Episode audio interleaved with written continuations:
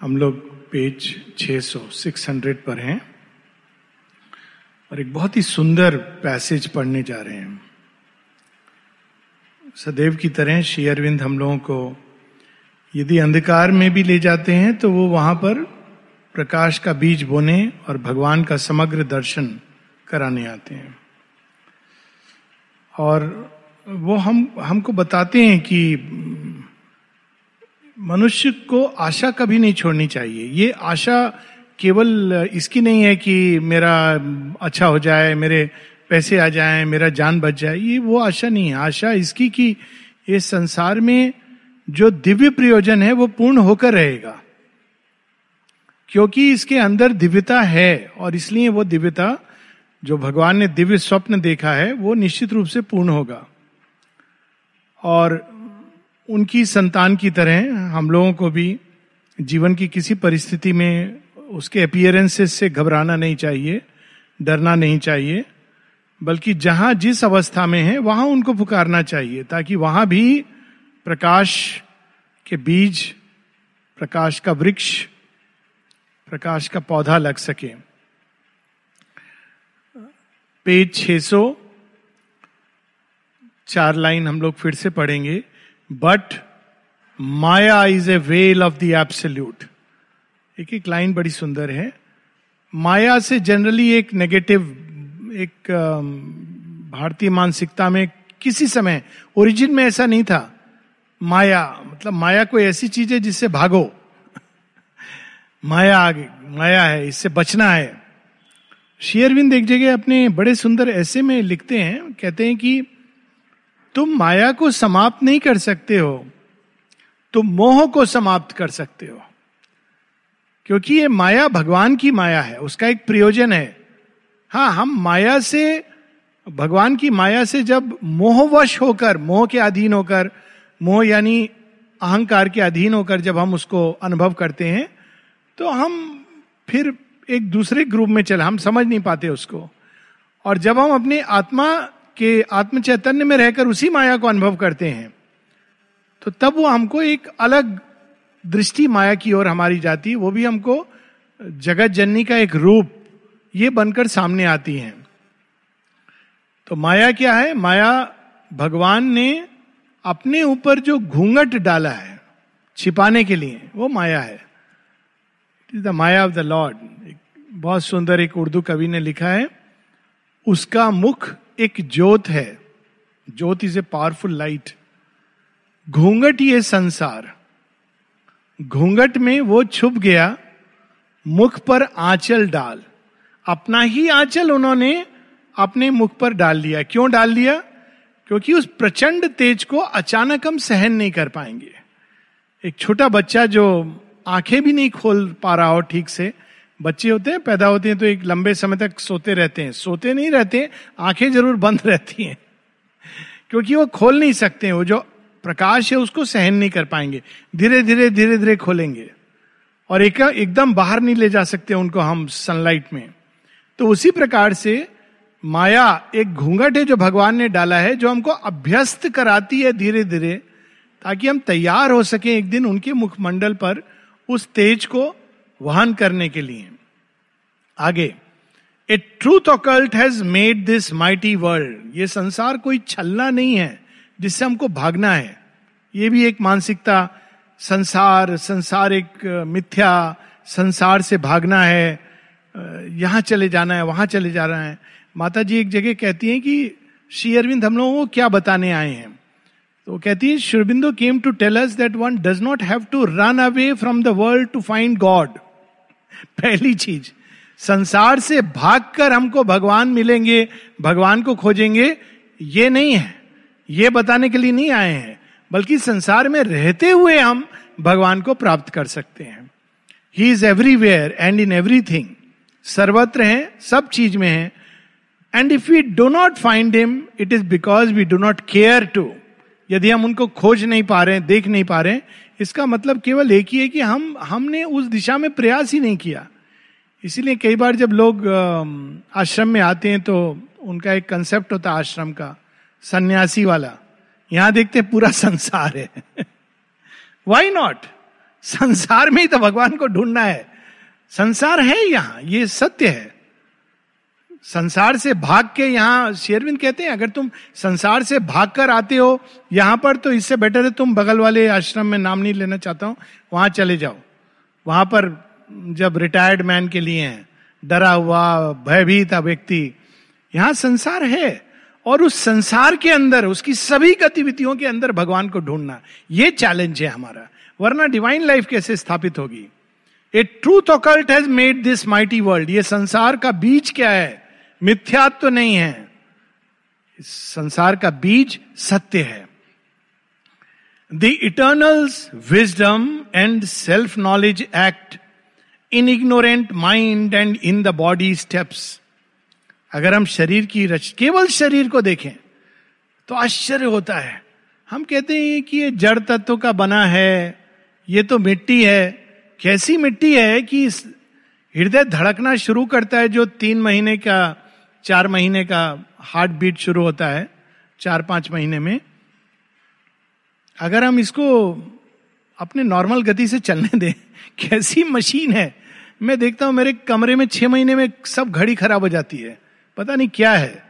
ये चलता रहता है।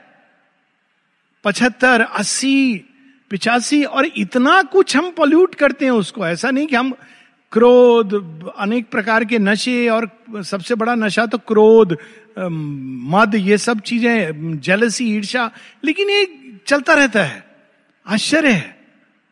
बॉडी स्टेप्स शरीर की एक एक गति के अंदर अपने आप उसका टाइमिंग है जब शरीर अपने आप को साफ़ करता है। रात को जब हम सोते हैं तो शरीर की सफ़ाई होती है। अपने आप देखेंगे, आप इंजन का शटडाउन हो रहा है। और वो सारे वर्कशॉप शुरू हो जाते हैं। जितने भी विश्व के वर्क वर्कशॉप हैं, विश्वकर्मा के जितने भी दास हैं, अनुयायी हैं, वो शरीर पे ठोका ठाकी टिंकरिंग डेंटिंग पेंटिंग सब करना शुरू करते हैं। इसीलिए नींद अगर व्यक्ति को नहीं आए कई दिनों तक तो शरीर पर उसके दुष्परिणाम होते हैं। तो अपने आप होता है ऑटोमेटिक मैकेनिज्म है। आपको बोलना नहीं होता है कि अच्छा अभी सोने का टाइम हुआ, मैं क्या करूँ? एक दिन, दो दिन नहीं सोओगे, तीसरे दिन आएगी। कम से कम पूरे दिन में जितना कोटा है चार पाँच घंटे वो काम ज़्यादा हो सकता है बट इट विल कम तो in body steps ignorant mind हमारा मन नहीं जानता है। कल्पना कीजिए कि मन से हम कहते हैं, मन इतना, मन से सोच सोच के शरीर को चलाना होता तो क्या होता? अच्छा अभी खाना खाना है, भूख लगो। कैसा विचित्र होता वो संसार, कितना डिसऑर्डर होता? अपने आप एक मशीन लेकिन कैसी मशीन जिसके एक एक कदम पे लगता है कि एक प्रज्ञा काम कर रही है। डॉक्टर लोग ये भुलाने की बहुत ही भूल करते हैं, ये हम लोगों को इस तरह से ट्रीट करते हैं, मानो ये मृत मशीन है।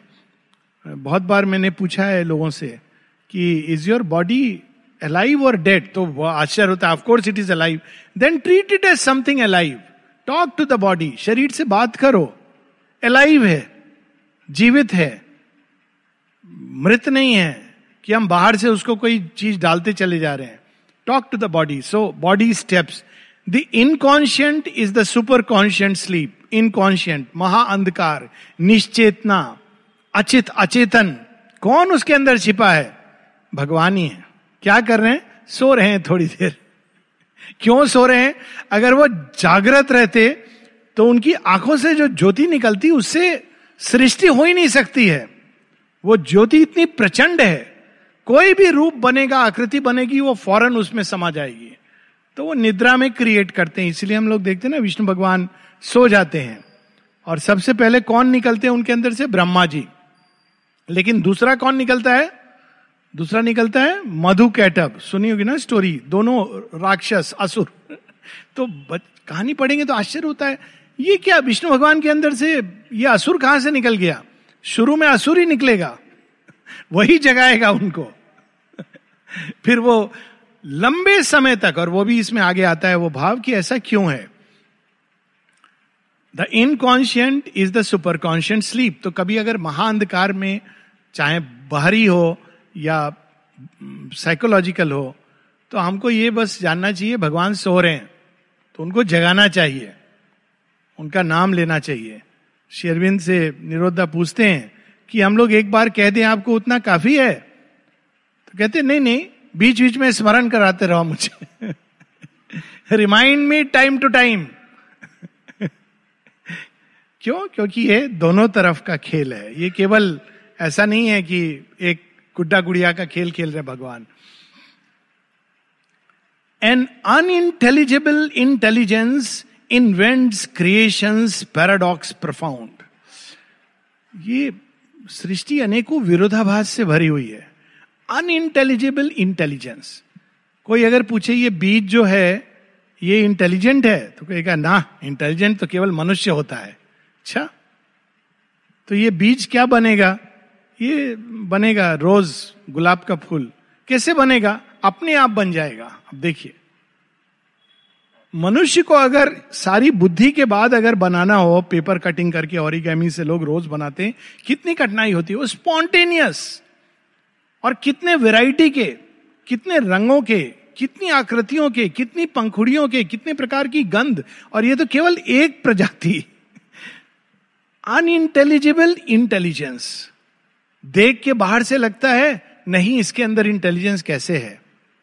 लेकिन उसके जब हम सृष्टि को देख गैलेक्सी देखिए गैलेक्सी का जो ड्रिफ्टिंग गैलेक्सी एकदम लगता है, जैसे लिटरली इट इज़ आकाश गंगा ऐसा लगता है किसी ने इस तरह से फेंके हैं तारे तो सारे ऑरोविल का जो शेप बनती है इट इज़ अमेजिंग कैसे भगवान ने ये सब अरेंज किए उस उस प्रज्ञा ने? Paradox profound spiritual thought is crammed in matters forms original Veda. Aurobindo synthesis of Yoga में बताते हैं the eternal Veda is secret in the heart of every living creature ये बहुत बड़ी भूल हुई हम लोगों की कि वेद केवल किताब में लिखा है तो सब लोग संस्कृत पढ़ना शुरू कर दिया। It's all right it's good thing nothing wrong with it पर ओरिजिनल वेद कहाँ लिखा है?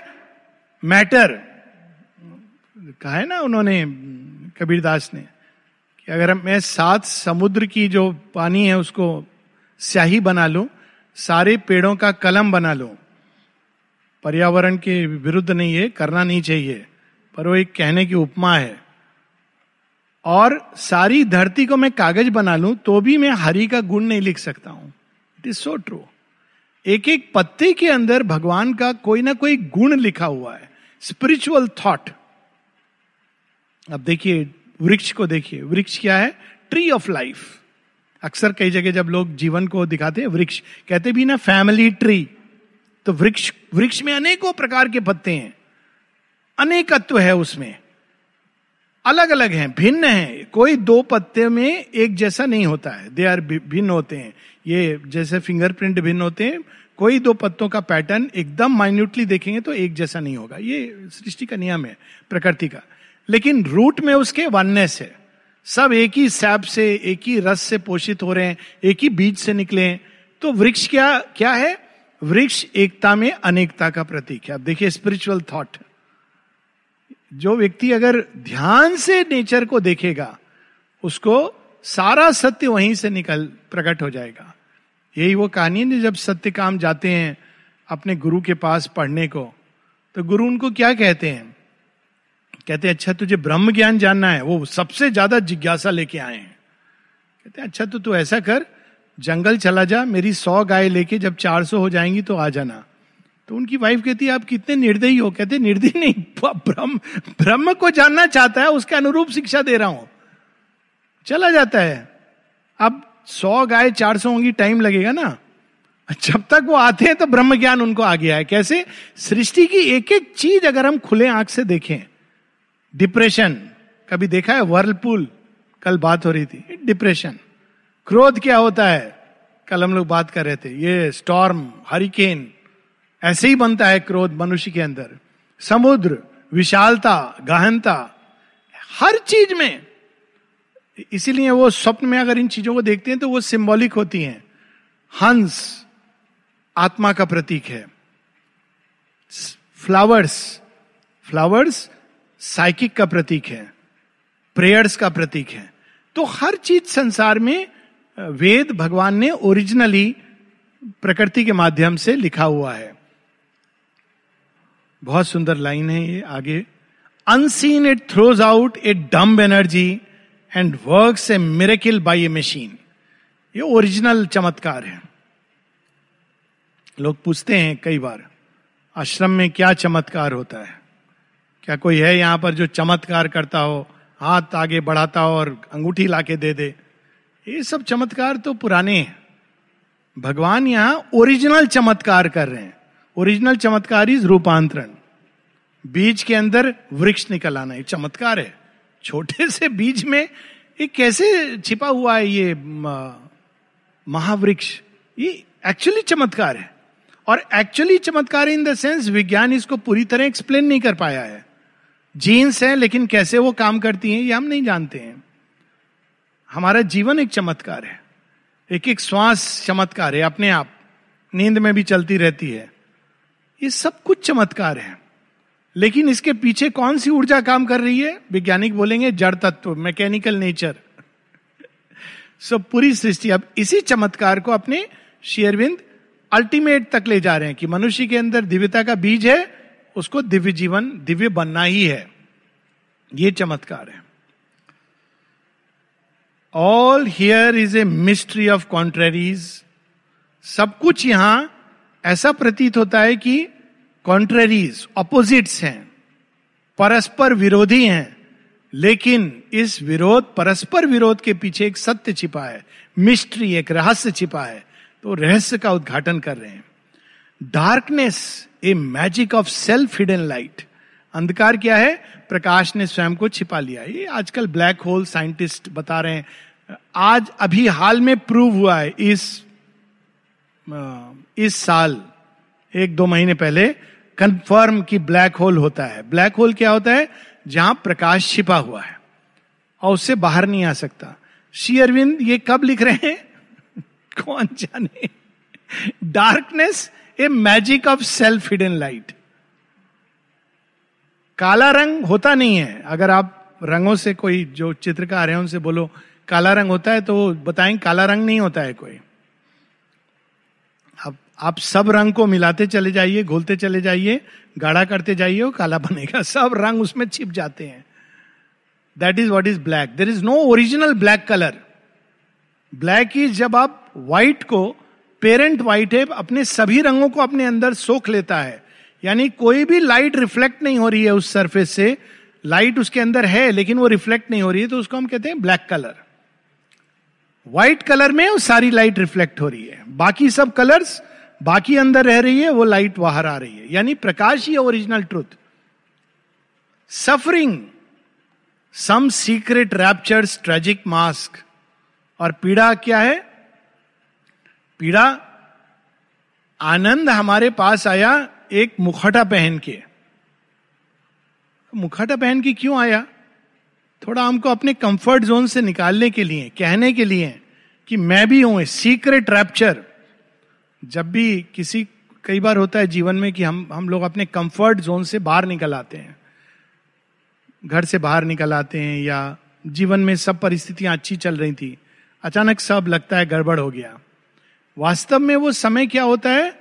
वो एक ग्रेटर रैप्चर के लिए ग्रेटर आनंद, एक एक ज़्यादा महत आनंद के लिए भगवान हमको तैयार कर रहे थे। किस प्रकार? हमारी सीमाओं को तोड़कर। हम लोग सीमा में सुख पा रहे थे। भगवान हमको असीम का सुख देना चाह रहे हैं। और हम कह रहे हैं, नहीं नहीं, मैं तो सीमा में रहूँगा, मैं क्लास नहीं जाऊँगा, मुझे तो बस चॉकलेट चाहिए। तो माँ क्या करती है? चॉकलेट छीन लेती है। ज़बरदस्ती स्कूल भेज देती है। कई वर्षों बाद हम कहते हैं थैंक यू मम्मी आपने बहुत अच्छा किया, मेरी बात नहीं सुनी। सीमाओं से बाहर निकलने का तब हम सुख पाते हैं। लेकिन जब शुरू में भगवान सीमाओं को तोड़ते हैं तो हमारे मुख से क्या निकलता है? बहुत क्रूएल हो। किसने बोला भगवान हो? क्रूर हो। तो भगवान उस समय एक क्रूर वेश में आए। सीक्रेट रैप्चर है वो रैप्चरस ट्रेजिक मास्क एक ऐसा मास्क पहन के आए जो हमको ट्रेजिडी का लग रहा था। किंतु वास्तव में उसके अंदर एक बृहत्तर सुख छिपा था। And death an instrument of perpetual life मृत्यु क्या है? जीवन का एक छोटा सा पड़ाव है। मृत्यु के द्वारा जीवन फिर से स्वयं को खोजता है। कई बार आप देखेंगे कि कई बार जो यंग एज में डेथ होती है, एक अकाल मृत्यु जिसको कहते हैं, वास्तव में क्या होती है? अगर आप रियली स्टडी करें, मैंने बहुत सारे लोगों को ऐसे स्टडी किया है, देखा है। तो मैंने देखा है कि उनके अंदर कहीं ना कहीं कुछ वर्षों से एक अवसाद, मानो वो अपना जीवन नहीं जी रहे हैं, किसी भी कारण से। अपना जीवन नहीं जी रहे हैं, जो ओरिजिनल उनका कुछ अंदर में छिपा हुआ है। अचानक मानो मृत्यु के द्वार से गुजरकर फिर से उनके अंदर जो जीवनी शक्ति है बाहर निकलती है और अपने जीवन को खोजते हैं। तो वो एक केवल एक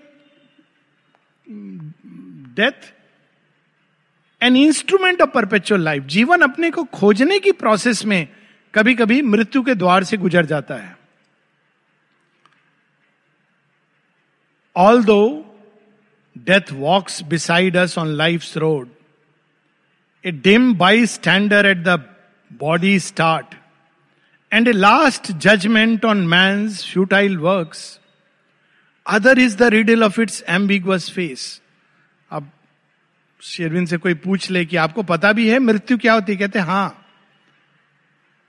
जन्म के साथ, पहली सांस के साथ मृत्यु साथ में चलती है। आपका काउंटडाउन कहते ना, शुरू हो गया। उल्टा गिनती। शुरू हो गया। पहला सांस खत्म। हर एक सांस गिनती के सांस हैं, जितने भी। पहला, दूसरा कांस्टेंट चल रहा है। तो bystander at the body start मृत्यु प्रारंभ में ऐसा लगता है कि वो केवल आपके साथ रेस में, शुरू में, लेकिन उतना नहीं लगता, वो धीरे धीरे चल रही है। लाइफ रेस में आगे है। बाद में लगता है कि लाइफ थक गई, मृत्यु ने फाइनली उसको हरा दिया। ऐसा प्रतीत होता है। Last judgment other is the riddle of its ambiguous face ambiguous face क्यों? हमको लगता है कि उसने हराया, पर वास्तव में ऐसा नहीं है। वो होता है ना, जब आप ट्रेन करते हो किसी को, कैसे ट्रेनिंग करते हो? आप ट्रेन करते हो और उसको हराते हो, फिर कहते हो, तू हार गया। तो कहता अच्छा अभी मैं फिर से आऊँगा। फिर प्रयास करता है। फिर लास्ट में, तू हार गया। हार गया?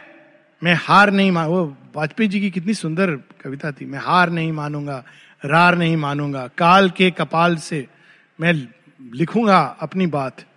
इट्स सो ट्रू यही अंतर होता है, और कुछ अंतर नहीं है। एक एक ग्रेटनेस और एक साधारण जीवन में यही अंतर होता है।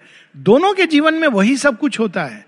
लेकिन एक ग्रेट व्यक्ति हार नहीं मानता है। छोटी छोटी चीज़ में। वो कहता है, मैं संघर्ष करूँगा लास्ट मिनट तक। हार नहीं मानूँगा। शेरविंद बता देना समुद्र के तू डुबा देगा मुझे तो भी मैं स्वीकार नहीं करूँगा कि मैं मृत हूँ। ये स्पिरिट होती है। एक तो जो मृत्यु बार बार हराती है जीवन को, वास्तव में वो जीवन के अंदर लालसा पैदा करती है कि नहीं, मुझे अमृतत्व चाहिए। आप कल्पना कीजिए, अगर हम लोग इतना डेवलपमेंट देखते हैं आर्ट है म्यूज़िक है पोइट्री है मेडिसिन है साइंस है, यदि मृत्यु नहीं होती शुरू से, प्रारंभ से। तो लोग कहते, कोई बात नहीं, मरना तो है नहीं। सो रहे हैं। तो माँ बाप कहते कि, बच्चे उठ जा, तुझे काम भी करना है। क्यों मम्मी? काम करेगा नहीं तो कमाएगा कैसे? कमाऊँगा क्यों? क्यों कमाना है मुझे?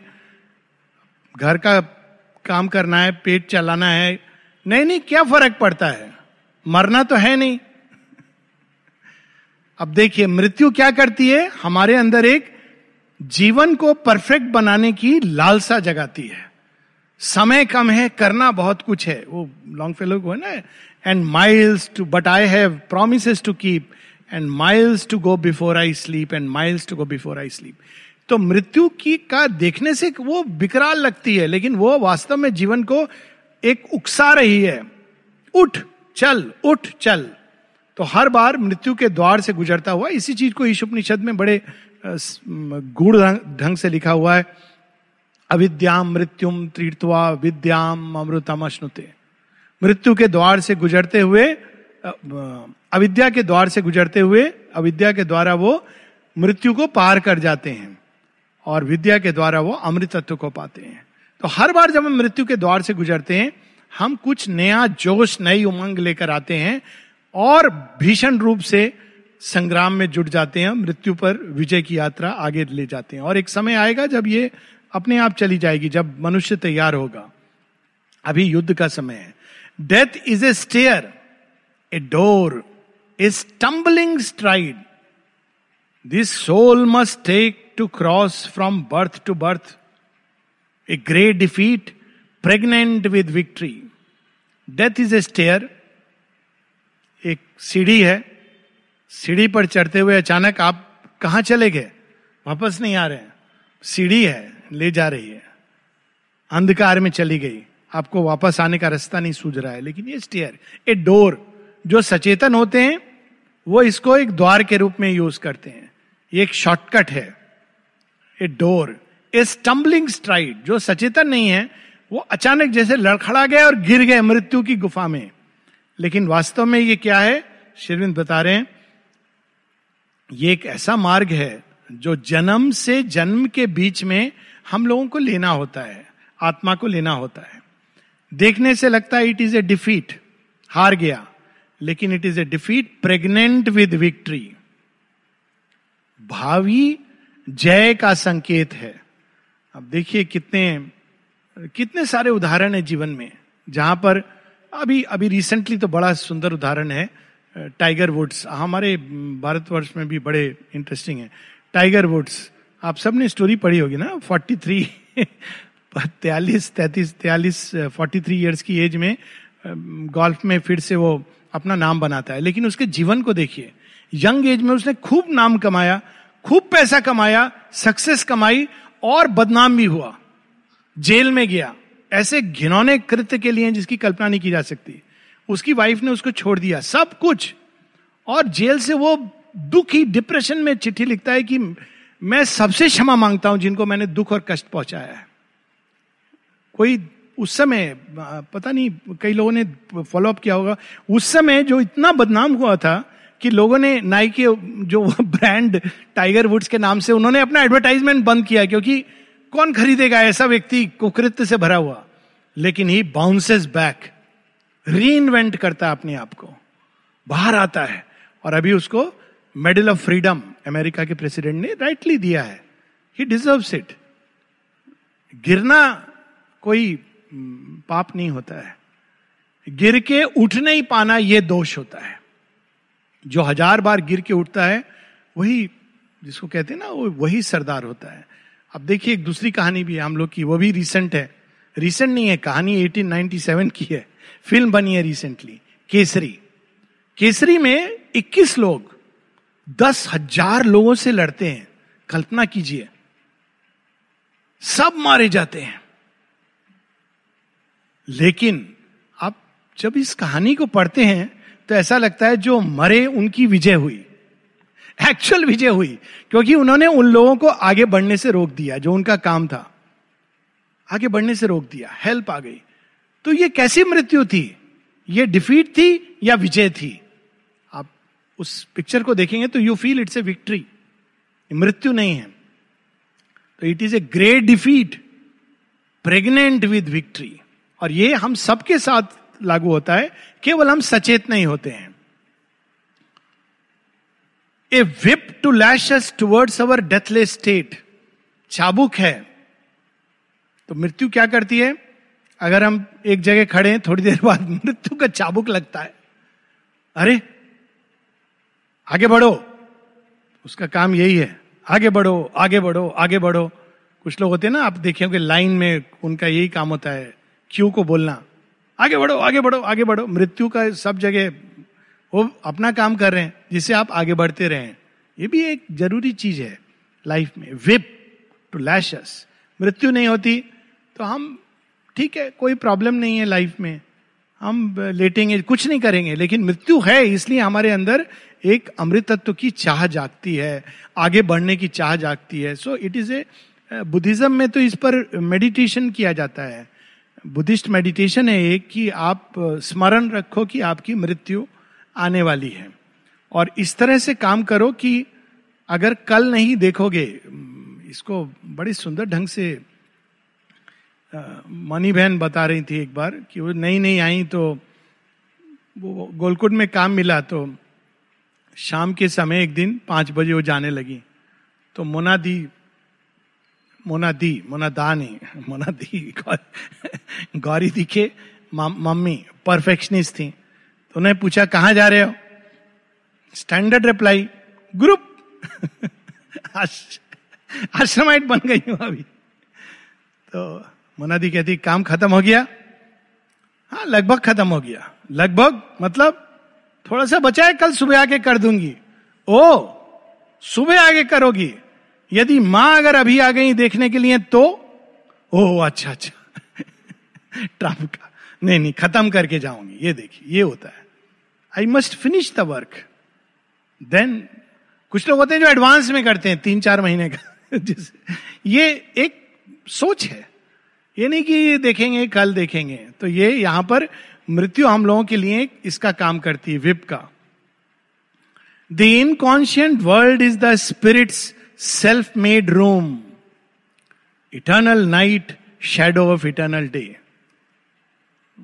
महाअंधकार, निश्चेतना क्या है? स्पिरिट ने अपने प्ले के लिए एक फ़ील्ड बनाना है ना तो फ़ील्ड बनाया। और उस फ़ील्ड में फिर धीरे धीरे जब फ़ील्ड बनाते हैं इस तरह का, फिर उसमें काम होता है, जैसे अपना टेनिस ग्राउंड एकदम कचरा डालने की जगह थी, अब वहाँ टेनिस ग्राउंड है, कितना आनंद आता है उस, उसका अपना जो कार्य है। और जो महारात्रि है, वो वास्तव में महादिवस की छाया मात्र है। Night is not our beginning nor our end जब हम अंधकार में की दृष्टि से देखते हैं तो लोग कहेंगे, क्या है? सूरज निकलता है, अंधकार से वापस अंधकार में चला जाता है। ये सत्य है। हम अंधकार के गर्भ से पैदा होते हैं और ग्रेव के अंधकार में चले जाते हैं। किंतु सत्य ये नहीं है। शेरविंद बता रहे हैं night is not our beginning nor our end तो रात फिर क्या है? She is the dark mother in whose womb we have hid safe from too swift waking to world pain तो ये डार्क मदर हैं जो वेद और पुराणों की ये मिक्स स्टोरी है। एक्चुअली पुराणों में पहली बार दिति की बात आती है। तो ऋषि कश्यप है उनकी जो दो मेन वाइफ्स हैं, एक है दिति और एक है अदिति एक ही ऋषि की दोनों संतान है दिति से दैत्य, दानव। असुर राक्षस निकलते हैं, जिसमें फ़ेमस हुए हिरण्याक्ष और हिरण्य कश्यप और सम ऑफ़ देम उन्होंने धरती पर भी जन्म लिया और अच्छे काम भी किए उनमें से एक असुर ने राजा अशोक बनकर जन्म लिया। ये पौराणिक स्टोरी है। और दूसरी है अदिति, जिनसे अनेकों संतान निकलती है, जिसमें से प्रमुख है बारह Aditya the twelve main god जिनमें प्रमुख है सूर्य। बारह आदित्य ग्यारह रुद्र और आठ वसु, वसुओं में से एक भीष्म। तो वो सब इनमें से निकलते हैं। कितने हो गए? बारह, ग्यारह ट्वेंटी थ्री और एट थर्टी वन दो और निकलते हैं। तो ये होते हैं थर्टी थ्री गॉड्स तैतीस करोड़ नहीं, कोटि, उच्च कोटि के देवता। That is how it becomes thirty three it doesn't matter thirty three पर वो सब कहाँ से निकलते हैं? एक ही डिवाइन मदर से। Aditi is undivided infinite consciousness Diti is divided consciousness तो मनुष्य जन्म से दिति के गर्भ से पैदा होता है, इसीलिए उसके अंदर द्वैत भाव होता है, उसके अंदर डिवीज़न का भाव होता है। मैं, मेरी मम्मी, मेरे पापा, मेरी भाषा, मेरा कुनबा, मेरा मोहल्ला मेरा गाँव, मेरा स्टेट ये उसका जन्म से ये होता है, क्योंकि वो असुर है। जन्म से वो डिवीज़न में है। मेरा स्वार्थ, मेरा फ़ायदा, मेरे लोग। लेकिन वो कन्वर्शन के द्वारा, एक समय आता है जब वही दिति की संतान अदिति की संतान बन जाती है। जब वो चेंज होता है। अब यहाँ पर हम लोग अदिति की संतान बनने के लिए आए हैं। आते हैं तो दिति की संतान होती है तो यहाँ भी हम लोग शुरू कर देते हैं। मैं और मेरा, क्योंकि वो हमारा स्वभाव है, चरित्र है। लेकिन माँ क्या सिखा रही है? अदिति की संतान हो तुम तुम एक सीमित सत्ता नहीं हो, एक सीमित आत्मा नहीं हो, एक सीमित जीवन नहीं हो। अनंत जीवन हो, अनंत सत्य हो, अनंत वीर हो, अनंत प्रकाश हो, अनंत आनंद हो। तो ये डार्क मदर लेकिन प्रारंभ में मनुष्य तैयार नहीं होता है इतना विशालता देखने के लिए क्योंकि वो कोलैप्स हो जाएगा। अगर बच्चे को माता पिता जन्म से कह दें, तू तो अनंत की संतान है, जा, मैंने छोड़ दिया। अभी क्या होगा? एक्चुअली कुछ होगा नहीं। अगर आप सच में इस भाव से छोड़ेंगे, शकुंतला, भरत, ये सब इसी प्रकार से जन्म लेके बड़े हुए हैं। आश्चर्य है। पिप्पलाद, ऋषि, जिन्होंने एक उपनिषद लिखा है, प्रश्न उपनिषद। माता पिता ने पेड़ के नीचे छोड़ दिया। चले गए। और शिव जी पीपल के वृक्ष को जगन माता कहती हैं कि आप थोड़ा इनको बड़ा करो, इसलिए उनका पिपलाद नाम पड़ता है। बहुत बड़े ऋषि। जो डेस्टिनी है ना, आत्मा के अंदर वो अपना रास्ता खोजेगी। और यदि तैयार नहीं है तो सब है माता पिता सुख, सुविधा है, लेकिन अंदर में वही दिति की संतान है। तो ये एक स्टेज ऑफ़ ग्रोथ है। प्रारंभ में मनुष्य का स्वभाव, चरित्र असुर की तरह होता है, राक्षस की तरह होता है। किंतु हर राक्षस असुर के अंदर गहराई में एक दिव्यता छिपी होती है, जो एक ना एक दिन बाहर आएगी। हिटलर के अंदर भी एक प्रेम का अंश था। किससे प्यार करता था? दुनिया को उसने मार काट कर दी, लेकिन अपनी गर्लफ्रेंड को और अपनी बिल्ली को बहुत प्यार करता था। दो, कहीं ना कहीं उसके अंदर एक प्यार का बीज था। पागल की तरह प्यार करता था। मैंने उनको कुछ हो जाए ये उससे सहन नहीं हो सकता था। तो ये उसके अंदर भी कहीं ना कहीं एक बीज, माँ बताती है कि डार्क एंड बॉडीज चेतना के अंदर भी प्रेम का एक अंश छिपा है। वो निकलेगा। आज नहीं तो कल निकलेगा। She is the dark mother safe from too swift waking to world pain क्योंकि अगर हम अचानक जाग जाएँगे प्रकाश के प्रति तो हमारे वर्ल्ड पेन क्यों वर्ल्ड पेन है? जो सीमित होते हैं, उनके सीमित दुख होते हैं। अब देखिए आप लोगों के दुख क्या होते हैं? भोजन नहीं मिला, आज मिस कर गए कपड़ा, मकान माता पिता जीवन में रिश्तेदारी, उसमें सुख दुख कोई मर गया, कोई, ये सब दुख होता है ना? लेकिन जो डेवलप्ड लोग होते हैं, उनके अंदर कॉस्मिक दुख होता है। कोई पूछे कि बुद्ध को क्या दुख है? राजा हैं, राजकुमार हैं, इतनी सुंदर उनकी पत्नी है, इतना अच्छा प्यारा सा बच्चा है, सब सुख सुविधा है, उनको जंगल में जाने की क्या ज़रूरत है? तो बुद्ध क्या कहेंगे? मेरा व्यक्तिगत दुख नहीं वर्ल्ड पेन हर व्यक्ति वास्तव में विश्व की किसी समस्या को सुलझाने आया है। वर्ल्ड पेन उसको वो धारण करते हैं। और जैसे जैसे हम प्रगति करते हैं, हमारी चेतना विस्तृत होती है और व्यक्तिगत दुख हमारे हृदय से बाहर चला जाता है तब हम उस व्यक्तिगत दुख से दुखित नहीं होते हैं, परंतु उसके पीछे जो सोच है, जो मानसिकता है, उससे दुखी होते हैं कि संसार में ऐसे माता जी बताती हैं, जब वो छोटी थी तो कई बार ऐसे वो संसार की पीड़ा से पीड़ित होती थी। पाँच साल की उम्र की बात है। तो एक बार उनकी फ़िज़िकल मदर उनसे कुछ पूछती हैं और माँ कहती है, मैंने नहीं किया, ऐसे कैजुअली तो उनकी फ़िज़िकल मदर कहती हैं, झूठ के झूठ बोल रही हो? माँ ने कभी झूठ नहीं बोला। एक बार उन्होंने चुप रही थी और उनको महसूस हुआ था और कहती this is falsehood never in her life she's spoken a single untruth तो जब उनकी माँ ने ऐसा कहा, झूठ बोलती हो?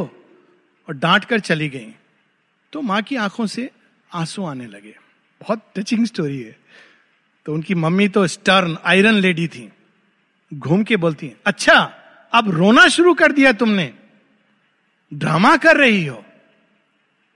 तब माँ रोष में भरकर कहती हूँ, आप सोचती हो मैं आपकी बात से दुखी होकर रो रही हूँ। अच्छा तो किस बात से तू दुखी है? तो माँ कहती है, मैं इस संसार की पीड़ा से दुखी हूँ कि जिसकी सोच इतनी छोटी है, इतनी सीमित है इसी मेरा दुख है। I am crying with the misery of the world इस संसार में लोग इस तरह से सोचते हैं। छोटी सी चीज़ है, उसके लिए आपने इतनी बड़ी बात मुझे कह दी। कि तुम झूठी हो। छोटी सी चीज़ थी, इसके लिए इतना बड़ा। तो ये उनके अंदर वर्ल्ड पेन तो पहले हम लोग को प्रैक्टिस मैच होता है। हम लोग के जीवन के जो सुख दुख है, वो प्रैक्टिस सेशन है।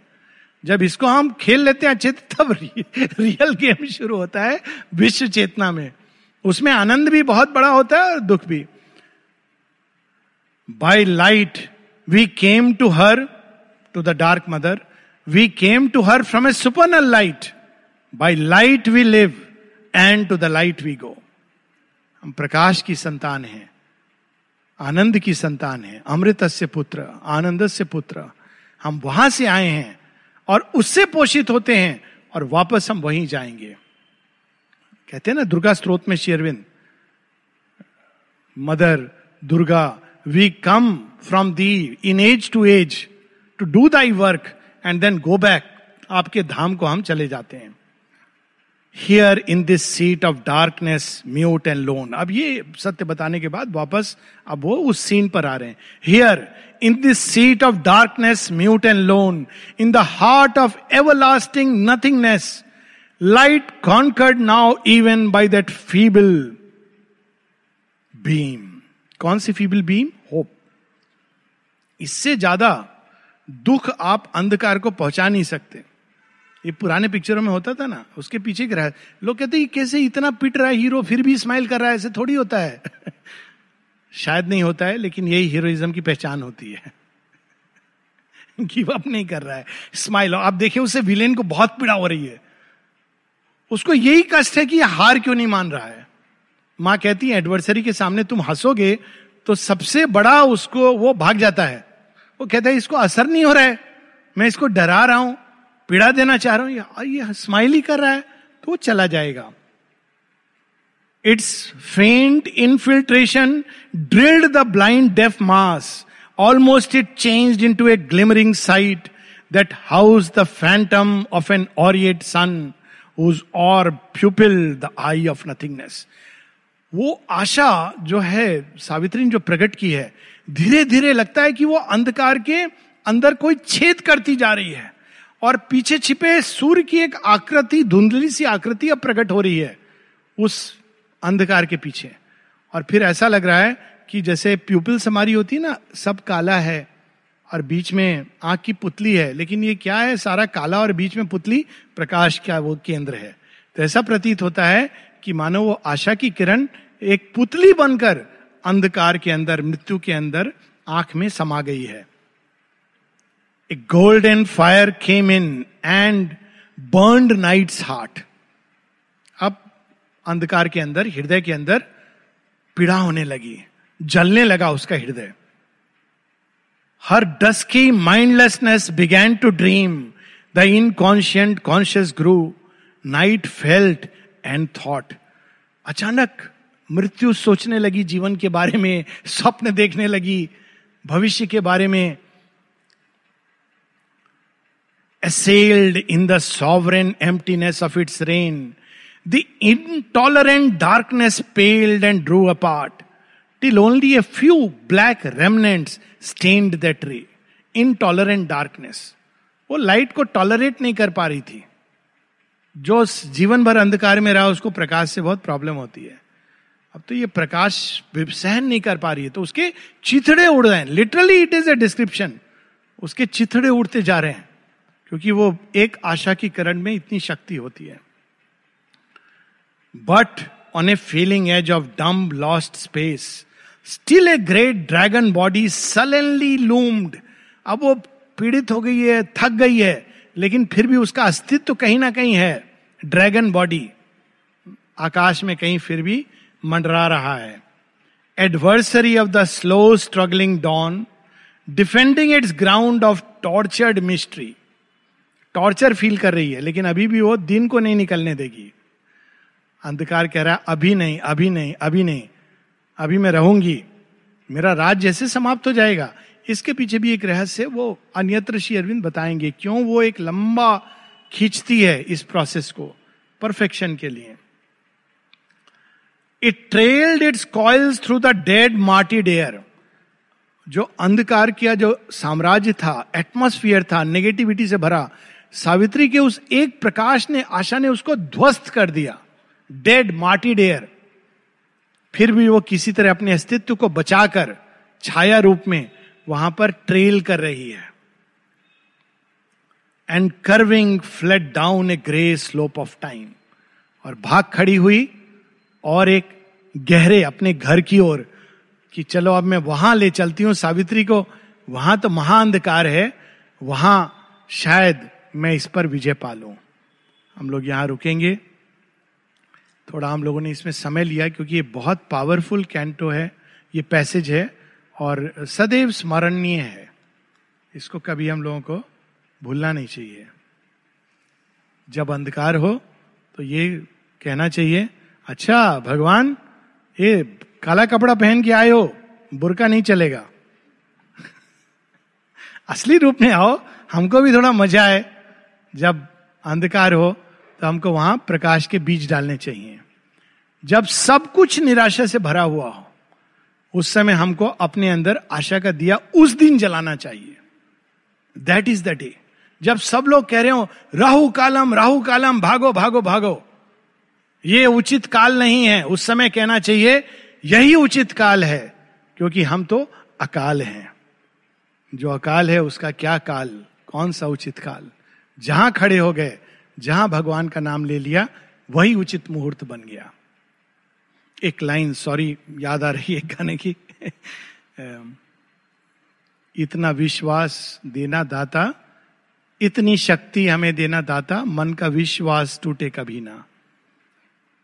तो ये हम लोगों के अंदर, ये हमेशा जगनी चाहिए। कठिन चीज़ें आएँगी, पर विश्वास कभी नहीं डगमगाना चाहिए। So will stop here very inspiring passage अगले हफ़्ते आगे बढ़ेंगे।